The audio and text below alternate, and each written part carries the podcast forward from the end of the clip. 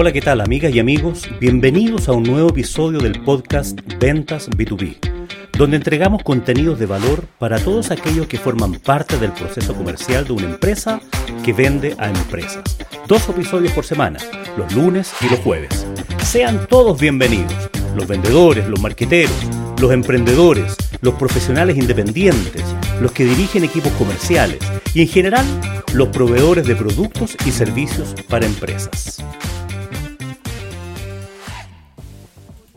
¿Qué tal amigos de, del podcast de ventas B2B? Nuevamente estamos con un invitado, con un gran amigo de la casa de, mucho tiempo, Jorge Saldías, actualmente gerente de exportaciones de Better Química. Y Jorge es de profesión médico veterinario. Yo lo conocí hace como, como 10, 11 años en la, en la Universidad del Desarrollo, cuando dictábamos un, programa de diplomado de dirección comercial y venta y me encuentro con una persona y, lo, y, debo confesar que lo que más me llamó la atención es que cuando me pasa su tarjeta dice algo así como gerente de aves y cerdos, una, una, una, cosa así. Y eso me llamó la atención. ¿Cómo, cómo, cómo estás, Jorge? Hola, Julio, un gusto, te pasaste. Muy bien, pues aquí, eh, la verdad que con mucha alegría por tu invitación y verdad de poder aportar a, a los radio escuchas. A los radios escuchas. A, a, los radio escuchas. A los auditores, a claro. Sí. Auditores, sí. Hay, hay, mucha gente que está escuchando los podcasts, no, no el mío, digamos, sino que hay, hay como una nueva onda, digamos, de, de capacitarse, de instruirse, además de escuchar música. Hay en, en podcast, uno puede encontrar audiolibros y, y podcast de interés. Yo personalmente soy un asiduo escuchador de podcast, así que bienvenido, pues, Jorge. Y, gracias por aceptar la invitación a conversar de tu experiencia en, en este mundo. Cuéntanos, cuéntanos un poco, eh, tú vienes de una profesión científica, más dura, como ser médico veterinario, y después te has ido incursionando en el mundo de las ventas. ¿Cómo, cómo esa, esa diferencia, esa definición, cómo, cómo, cómo, se encuentra una persona así en, esa, en esas vocaciones? Eh, a ver, yo creo que hay mucho, bueno, primero, un placer, eh, Julio, acá. Hay pasión, yo creo que las ventas en algunas personas son más innatas, el, el poder vender. Bueno, tú lo dijiste, uno toda la vida se vende, una, eso fue la primera vez, me acuerdo de haber escuchado, uno siempre se vende. Siempre la vida es cuando tú conquistas a tu señora, te estás vendiendo, cuando vas a buscar trabajo también te vende, cuando vas... Eh, eh, quieres contratar a alguien, también lo seduces, como digo, que seducir a esa Ajá. persona. Entonces, uno toda la vida constantemente se está vendiendo, lo que pasa es que uno no tiene incorporado en su cabeza que está vendiendo. ¿Ya? ¿Ya? Eh, y cuando uno es veterinario, eh, el servicio en clínica menor, igual hay una venta, el profesional tiene que venderse, así cuando tú vas a un pediatra, ese pediatra también se vende pero no se vende comercialmente, sino se vende con su conocimiento, la forma de explicar, si esa persona es empática o no empática en la conversación. Entonces, ese profesional en una forma inconsciente se está vendiendo. Hay médicos veterinarios o hay médicos de carreras más duras, más técnicas, que, claro, son más hábiles en, en el tema más comercial, sin saberlo, y son mejores profesionales. No, no sé si mejores profesionales, se venden mejores. Claro, de, de, alguna manera va, uno va adquiriendo ciertas destrezas, ¿no es cierto? Ciertas habilidades que, que no necesariamente las estudias en alguna universidad, sino que en esta, en esta cosa de que todos sabemos comprar y sabemos cómo comprar y nadie nos enseñó a comprar. Sin embargo, cuando uno claro. está del otro lado del mesón, en, en, en, esa vuelta, ¿no es cierto? Uno tiene que pensar en, oye, ¿cómo vendo esta cosa? Entonces, mi, mi tema tenía que ver con, con, con, personas profesionales del mundo más científico, más duro, más de la ciencia exacta. Eh, pasarse a un mundo, y definitivamente, no por un rato, sino que yo, tú llevas harto rato en, en el mundo de, de, la venta, te veía, te veía ahí en tu, en tu currículum, pasaste de, de ser vendedor a hoy día que estás de gerente de exportaciones en Better Química. ¿Cómo ha sido ese proceso? Mira, ese proceso ha sido un proceso súper intenso y de mucho aprendizaje, Julio. La verdad que de aprendizaje, de escuchar a de estudiar también, de ver, de ver, de ver a personas. Yo creo que hay harto también de ver, de ver, eh, de aprender de aprender también y equivocarse. Porque aquí el que no se equivoca y no usar, hay que equivocarse también. O sea, eh, y en ese, en este tiempo eh, eh, ha sido, bueno, largo. Yo he vendido productos humanos, productos industriales de gente, después productos veterinarios. y para poder vender tienes que saber igual, saber. Y, yo creo que hay mercados que son mucho más técnicos, y eso es un poco lo la pregunta. Cuando uno viene a un mundo técnico, a uno le gusta vender. Y alguna vez yo siempre, eh, siempre, a mí me gustan los vendedores que son 50-50. ¿ah? Yo digo 50-50. Yo, ¿cómo clasifico a los vendedores? ¿Cómo uno se puede ir clasificando? 50-50. 50%, técnico, 50% comercial. O, o esta persona es 60-40. 60 técnico o al revés, 60 comercial y 40 técnico. Y hay mercados y hay clientes que requieren estos perfiles de vendedores. Yo me clasifico como 50-50, 50 técnico, 50 comercial. Ni muy comercial ni muy técnico. Entonces, ¿por qué? Porque en esa conversación tu cliente te pide algunas cosas que tienes que manejar. ¿Qué, qué buscan tus clientes en el mercado tuyo? ¿Qué buscan? ¿Qué, ¿Qué es lo que les importa en un vendedor o en una empresa como, como lo es Better Química hoy día? Mira, los clientes generalmente en un mercado más concentrado buscan cercanía. Cercanía, que tú lo escuches, confidencialidad también en, en, en, en, este tema, en los problemas puntualmente, escuchar el dolor que ellos tienen y, y ver si tú tienes algo o puedes ayudarlos a solucionar eso. No con productos tuyos, aunque no lo tengas, pero mira, hay, que, hay un producto a nivel mundial que te puede solucionar o hay una compañía que te puede dar servicio y, y buscar esa solución. Eso busca los clientes, que tú seas más, más que, um, nuevamente, cercanía, confidencialidad, ¿ya? Eh, un asesor. Un asesor, sí, un asesor. Y si tú no logras, logras poder solucionárselo, ¿con quién, por dónde pueden, pueden buscarlo? Ok. Oye, pero por ejemplo, si tú necesitas contratar a un nuevo vendedor para, para el equipo de Better Química, eh, ya sea en Chile o fuera de Chile, donde tú te estás moviendo, ¿buscarías un profesional del mundo de la medicina veterinaria que tuviera alguna experiencia y después le pules la parte comercial? O, o, te traes a un comercial nato, así, a un ingeniero comercial y después le metes los ingredientes más, más técnicos. En tu experiencia. La experiencia, mira, nosotros tenemos en Betelquímica, eh, nos encanta formar gente. Eso es un tema, es, como, la verdad que nuestro sello, nos gusta formar gente, gente, gente que sale recién de la escuela, veterinario, con conocimiento, que tenga nuevamente la juguera, uno ve la entrevista, este hombre, este chico o este colega tiene habilidades comerciales. Eh, llega bien, se expresa bien, técnicamente hay, hay, hay, hay sustrato, y tú ese sustrato técnico lo alimentas y tú la parte comercial la vas formando.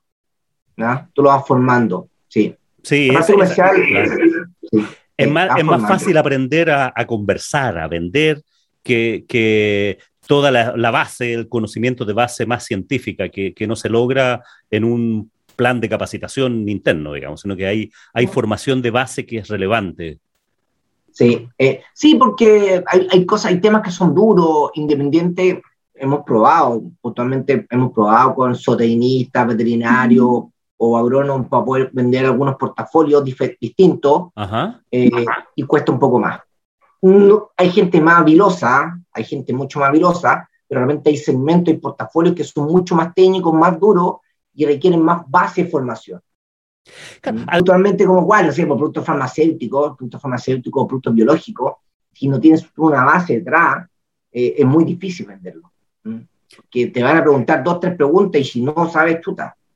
Claro. Hay que quedar Claro, porque, porque es una compra que se te hace, eh, que hace el cliente buscando una asesoría, buscando un conocimiento, buscando la experiencia, que lo aconsejes más que le vendas. Entonces, claro, tienes que tener una base sólida, científica, técnica, que, que, te ayude a, generar ese factor de confianza que ese cliente necesita. ¿Quiénes, quiénes son tus clientes? ¿Quiénes, ¿Quiénes, te compran? ¿Con quiénes hablan tus vendedores en, en, las empresas eh, donde, donde ustedes venden? Mira, a ver, generalmente los vendedores hablan con pares, muchas veces con pares, con médicos veterinarios de granjas, ¿no es cierto? De granjas, que tienen un rol importante, con gerentes de producción, de gerente de producción, o hay un veterinario o hay un ingeniero agrónomo, entonces está, o ese ingeniero agrónomo tiene un veterinario que da soporte, ¿ya? Eh, con dueños, con dueños de planteles familiares, porque estamos hablando de empresas familiares, una empresa agrícola es una empresa familiar, donde el dueño es Julio Julio, de formación ingeniero comercial, pero, pero la asesora tiene un consultor, que es veterinario con la asesora, y trabaja la señora Margarita con su familia, pero él sabe, sabe, de, sabe su gallina, sabe de postura, de indicadores, y, y, y ha ido aprendiendo también, ha ido aprendiendo que, cuál medicamento, cuál insumo, cuál comida hay que darle, y él también tiene su opinión. Entonces también uno puede influir sobre Julio, o tratar de esta persona, eh, eh, más sobre su asesor, porque su, asesor le, da a mayores directrices. Entonces, tienes ese nivel de, que son empresas familiares y grandes empresas. Las grandes empresas tienen equipos armados, estructuras que son donde tú vas puntualmente, donde el gerente compra, pero el gerente compra tiene indicaciones sobre el gerente de producción. El gerente de producción tiene su departamento técnico, tú trabajas sobre el departamento técnico. ¿Mm? Lo, entiendo. O sea, claramente en la, en la, en la compra técnica, digamos, en, el proceso de compra, sobre todo de las grandes empresas, hay que conversar con varias personas que tienen distintos intereses, digamos. ¿ah? El, el, dolor detrás del dolor o la necesidad detrás de la necesidad y probablemente el que está a cargo de las compras no tiene idea de lo que está comprando, pero necesita buscar cotizaciones, el, que está a cargo de la parte técnica, del gerente de producción, quiere algo que realmente le sirva a su proceso, el dueño, el que está a cargo de las finanzas, está pensando en que sea una solución económica efectiva, más que que sea el más barato. O sea, tienen que, se, dan todos los procesos de venta de, como proceso industrial, venta consultiva, marketing industrial o como uno quiera ponerle, digamos, en empresas grandes. Y seguramente en empresas más pequeñas, claro, el dueño está preocupado de, que llegues con la solución más rápido, que, que, que lo ayudes en, su, en sus temas, digamos, de prevención, en el tema de salud. Me imagino. Salud, nutrición, sí, sí, claro. Porque, a ver, las empresas grandes funcionan como una empresa, tal cual. Tú acá un AgroSuper, una Distilla, un Supraval, un Rico Pollo, un Redondo, un Sofía, compañía en todo la TAM, funcionan un tema muy industrial, o sea, más industrial, técnico, y tienen sus departamentos de soporte técnico, abastecimiento. Y son todos especialistas. Son todos especialistas.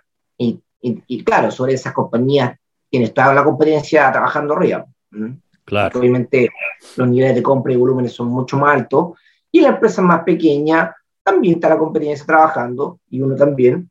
Pero claro, son distintos, uno trabaja, los trabaja, los trabaja con un vendedor generalmente. Un vendedor en estas compañías más grandes son la gente un poquito más especialista que trabaja, son gente que tiene más de, de experiencia trabajando en, en, el rubro, tiene más know-how. Eh, eh, eh, son más zorros correteados.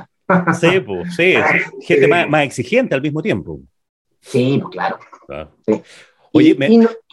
dale, perdona, te interrumpí de nuevo. No, no, no, y, trabaja, y las trabajas con más gente. Generalmente esta compañía grande no es una pura persona, una cara es la visible, pero hay, abajo hay una rama, equipos. hay, que hay que aprenderse el organigrama de los clientes ¿ah? para, para trabajar en ventas, sobre todo en grandes compañías hay que entender ese, esos organigramas, quienes toman decisiones, quienes solamente asesoran, quienes solamente actúan eh, influyendo sobre una decisión, quienes cortan el qué, que quienes no, quienes te reciben, quienes no te reciben. Cada uno es distinto.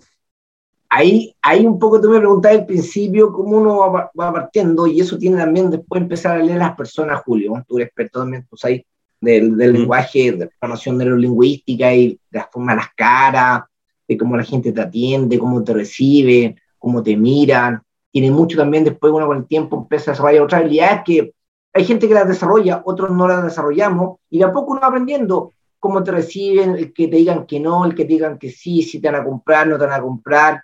Esas son las habilidades comerciales que uno va aprendiendo con la vida. Eh, hay gente que seguramente también se prepara y forma, hace cursos, cierto? Pero que ayudan a cómo leer a algunas personas. y con estructuras muy grandes, en compañías muy grandes, donde tú trabajas con, tienes que visitar a 15, 20, 30 personas, y como lo decías tú, ¿quién te facilita la compra? ¿Quién solamente que te dice que sí? Hay muchas veces hay una persona que es la clave y que es como...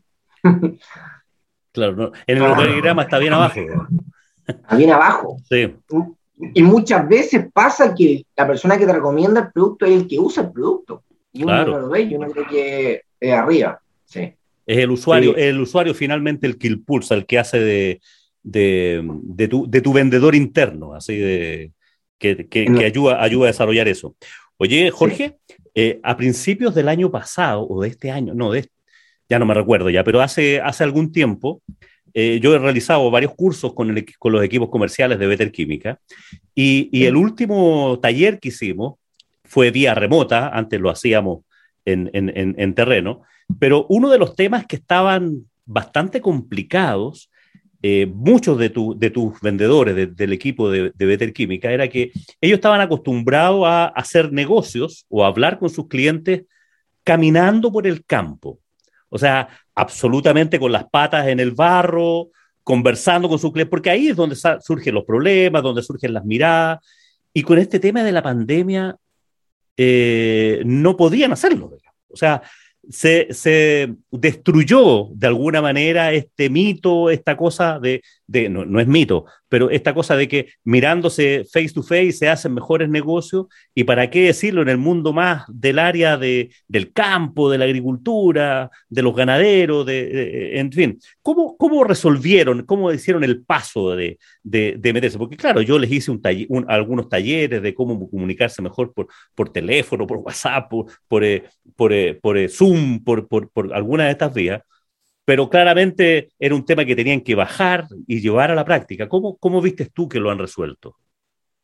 Mira, fueron, bueno, han sido dos años difíciles ¿eh? para el tema de justamente comunicación, pero los clientes uh -huh. y, y, en general la industria se ha ido adecuando eh, a pantalla, a reuniones a través de pantalla, eh, donde, donde nos hemos visto a través de muchas horas, horas de Zoom, Meet, eh, no sé cuántas más otras plataformas, y WhatsApp. Yo creo que WhatsApp ha sido clave, ¿eh? Si me a mí, dentro de todas estas plataformas, el, el, WhatsApp ha sido el más exitoso de, de esto. Yo digo el agricultor chileno, y en general lo veo también afuera en el mercado, Julio, eh, el WhatsApp ha tomado una importancia, ¿por qué? Porque es personal. Y muchas veces eh, el Meet te cuesta un poco, el, los videos y los, el Internet de Chile es muy bueno. Acá el Internet de Chile es muy bueno, pero sal de Chile a Bolivia, a Perú, a Colombia, no te damos, no corre muy bien muchas veces. Y mucho es campo. Entonces el WhatsApp, que te llegue un WhatsApp con una promoción o, o, que te llegue un audio, es muy bueno. Y hoy día el WhatsApp tiene para mandar grupos, información comercial, marketing directo, que eh, ha sido una muy, muy buena herramienta. Yo creo que eso y más que ahora ya vacunado, se empezaron a tomar también un poco lo que te contaba, es, es, es, se empezó a retomar el, el, el, algo más presencial, el campo igual siempre dejó que uno se pudiera juntar más lejos, airecito, ¿ya? Pero bueno, en, en las grandes compañías hasta el día de hoy es todo vía Meet, sigue siendo todas ah. reuniones, todo, todo el día yo digo, todas las reuniones, mucha gente todavía no recibe, eh, y todo a través de pantalla. O sea, pero todos estamos añorando, sí, el cara a cara. ¿eh? Créeme que estamos se echa de menos. Pues, sí, se echa menos, un abrazo, ¿cómo estáis? Conversar. Eh, eh, sí, todavía se, eso se está extrañando. ¿Mm? Yo creo que eh, la agricultura en general y el campo todavía sigue siendo mucho de, de verte, ver, ver el rostro de las personas.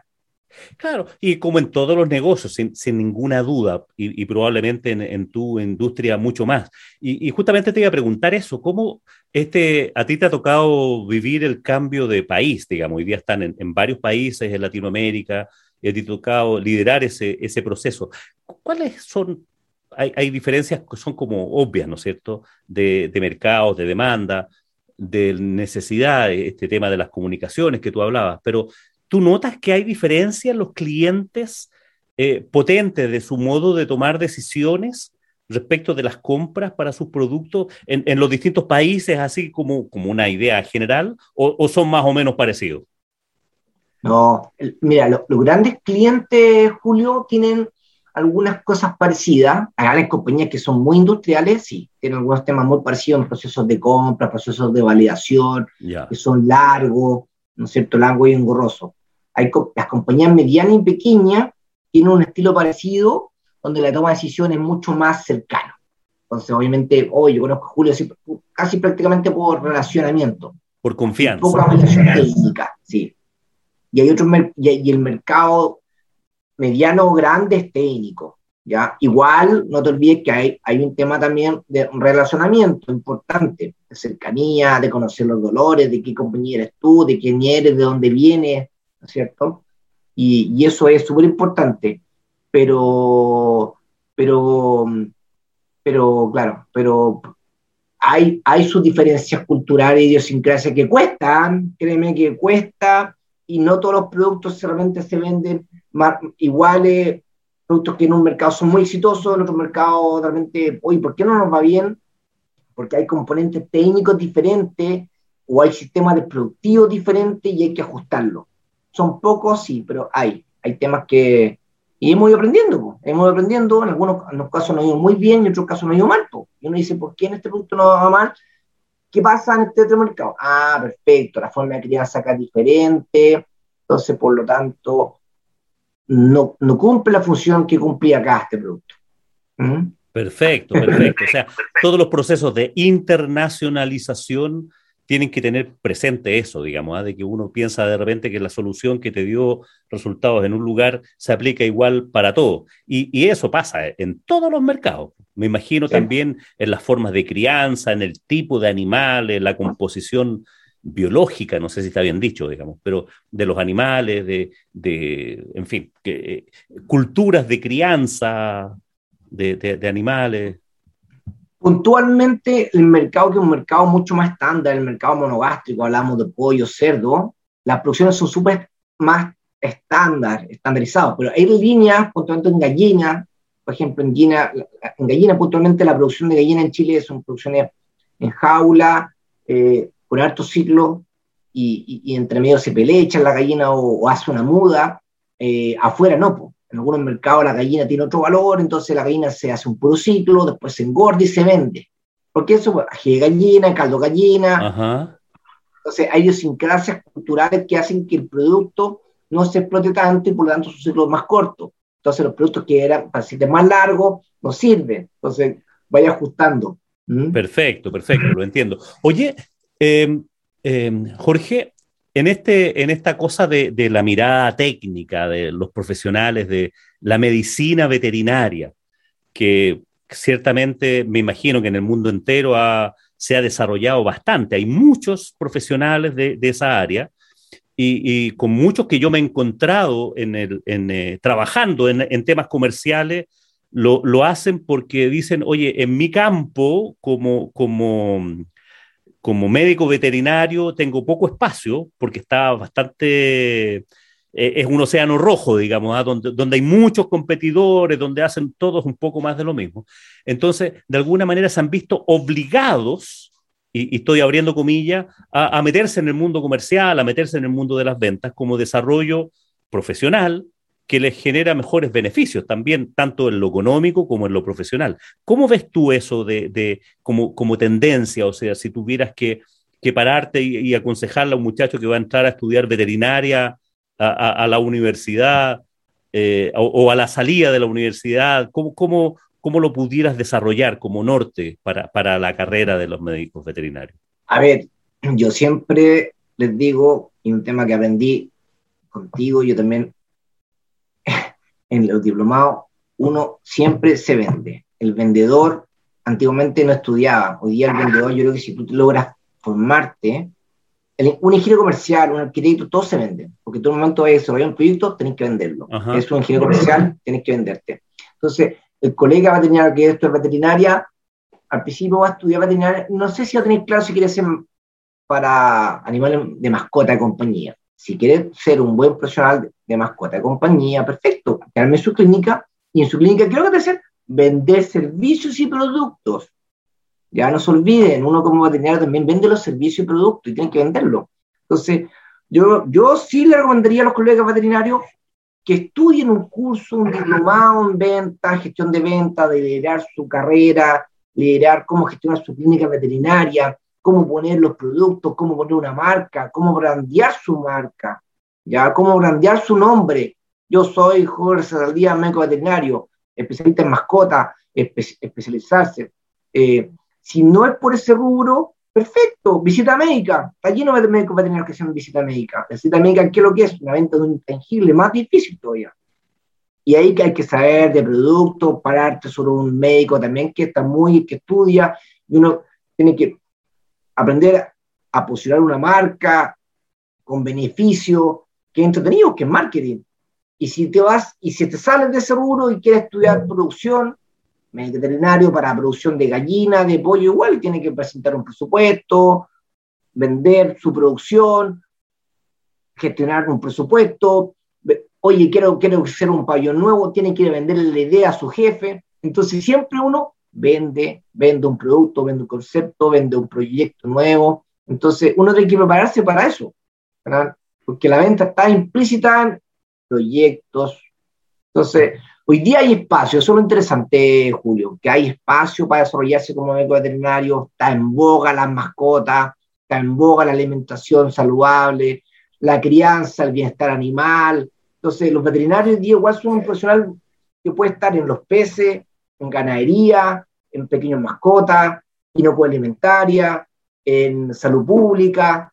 Lo que pasa es que hay que buscar espacio. Nadie te cuenta eso. Es el tema, Julio. Claro nadie te lo cuenta, cual, es súper eh, multifacético, pero hay que buscar su espacio, y uno de repente llega por las cosas de la vida nomás, porque el camino te lleva nomás. Pero si uno te contara todo este camino completo, oye, y te, contara todos los organismos que existen, donde uno puede trabajar, uno podría ir a golpear la puerta. Perfecto, o sea, es, bastante más amplio el, mundo en, en, tu experiencia. Claro, probablemente cuando uno está partiendo, cuando recién está saliendo de la universidad, claro, y eso pasa en todas las carreras, ¿ah? la visión de mundo, y no tan solo el mundo de las ventas, que, es el que yo me he especializado, pero el mundo de las finanzas, en, todos los, en todas las profesiones pasa algo, pasa algo parecido, que en el fondo es encontrarle... ¿Cómo? El mundo de la venta, no, y el mundo de la venta es maravilloso, sí, maravilloso. A ver, la verdad, yo, yo tengo el mejor recuerdo cuando hice el contigo, todavía lo tengo guardado, un libro, los vendedores perros. Me encantó, o sea, una, una charla. Los vendedores perros. Claro, además como veterinario te sentiste más cercano. Perfecto. Yo creo que, no, y sabéis que eh, ese, que es un libro que cae al hueso. O sea, tú ves vendedores, yo creo que, o sea, se le comentaste alguna vez en uno de tus podcasts, eh, hay vendedores, el gallo que vende un auto es un vendedor clásico, un poodle. ¿ah? Los que venden los autos de lujo, ¿está bien acuerdo? Bien, ah, bien, buena, buen alumno.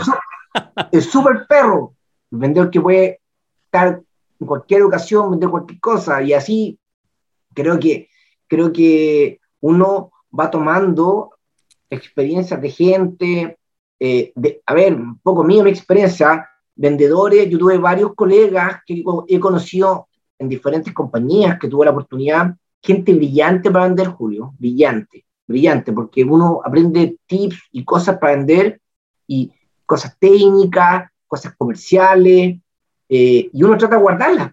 Pesca la, caja de herramientas y ponéis dos capítulos, lo guardáis ahí, ¿ya? Porque son cosas que no están en ningún libro. ¿ah?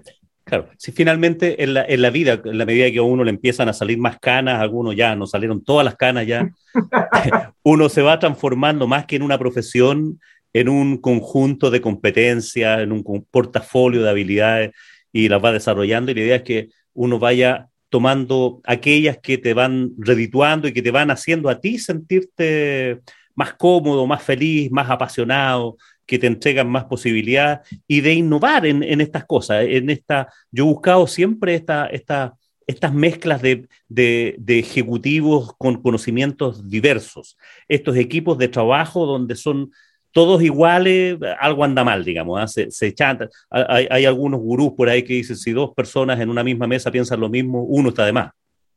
o sea, la lógica es que haya esa diversidad de pensamiento, diversidad de aporte, y las personas, al, igual que tú, tú partiste como médico veterinario, pero después has tomado un montón de diplomados, MBA, estás especializado en el mundo del marketing, o sea, ahora estás en el mundo del comercio internacional, que son destrezas y habilidades distintas. Así que te felicito, Jorge, y, qué bueno escuchar tu experiencia, digamos, ¿ah? tu, experiencia en este mundo y, cuando te invité al podcast tú me decías, oye, bueno, ¿de, qué voy a hablar?